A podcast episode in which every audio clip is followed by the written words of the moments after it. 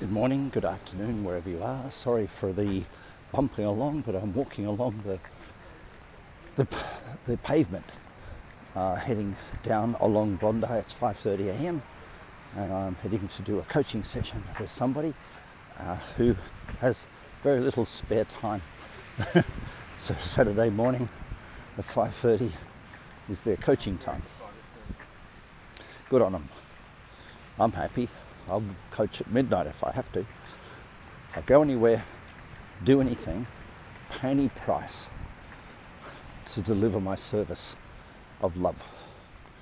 And my service of love is my purpose, and that is coaching right now.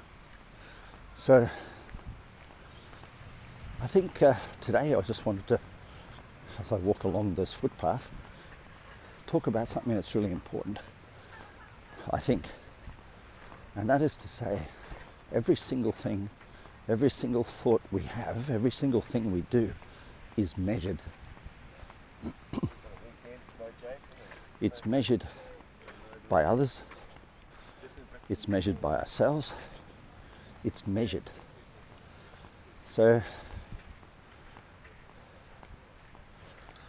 uh, that being said, that measure will determine what we think about ourselves and about others. But let's just say someone says, Can you write 10 things you would love to do in the next two years?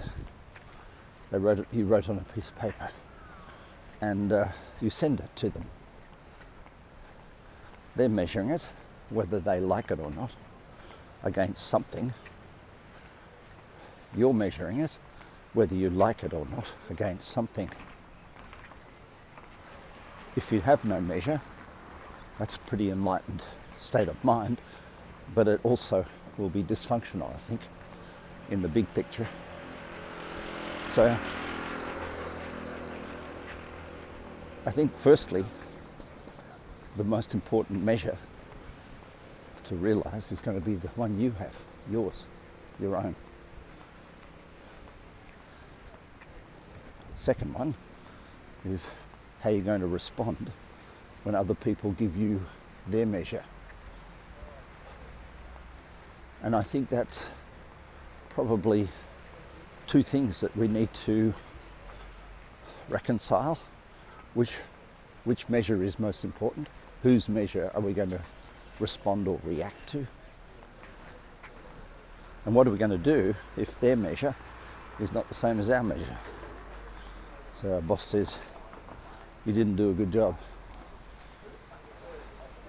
The question will be, did you think you were doing a good job? Or did you do the minimum? Or did you do what was possible? Did you do a good job? With an excuse. So if you do a good job, but you say, I did a good job, but uh, I didn't have time to do a perfect job. I did a good job, but with uh, with the resources I had, I did an ordinary job. I think the bottom line is both you and your boss are wanting excellence. Nobody gives a shit really how much effort you put in. It's what happened, what's the result. And I think excellence is a great word. There was a book, In Search of Excellence.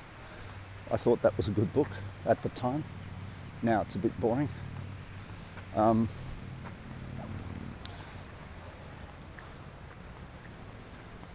the, the other c- critical part about this is does searching for excellence and delivering excellence and measuring yourself again your, against your own definition of excellence, does it mean the lack of joy? I think one of the most important words that you ask yourself every day, as well as what's in my heart today, which is the key, because if it ain't joy in there, there's a big problem. But if you ask yourself, what's in my heart today, what needs to be in your heart, in order to have joy. It's clear vision,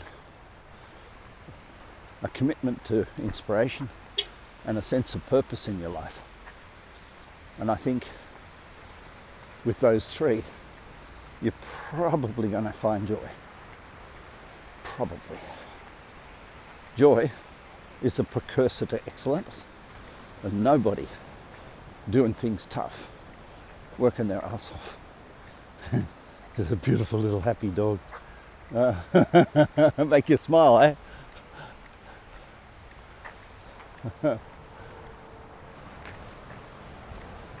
I think lowering your bar, lowering your standards, is really confronting for everybody.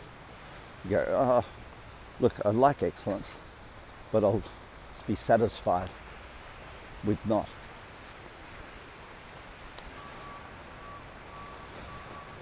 You know, in my on my web there's a poem, Master in the Art of Living, and because I'm walking I can't give you that poem, but it goes something along the lines of a master in the art of living basically pursues their vision of excellence and leaves others to determine whether they're working or playing. And I think this is pretty important. Alrighty, that's it for today. Bye for now.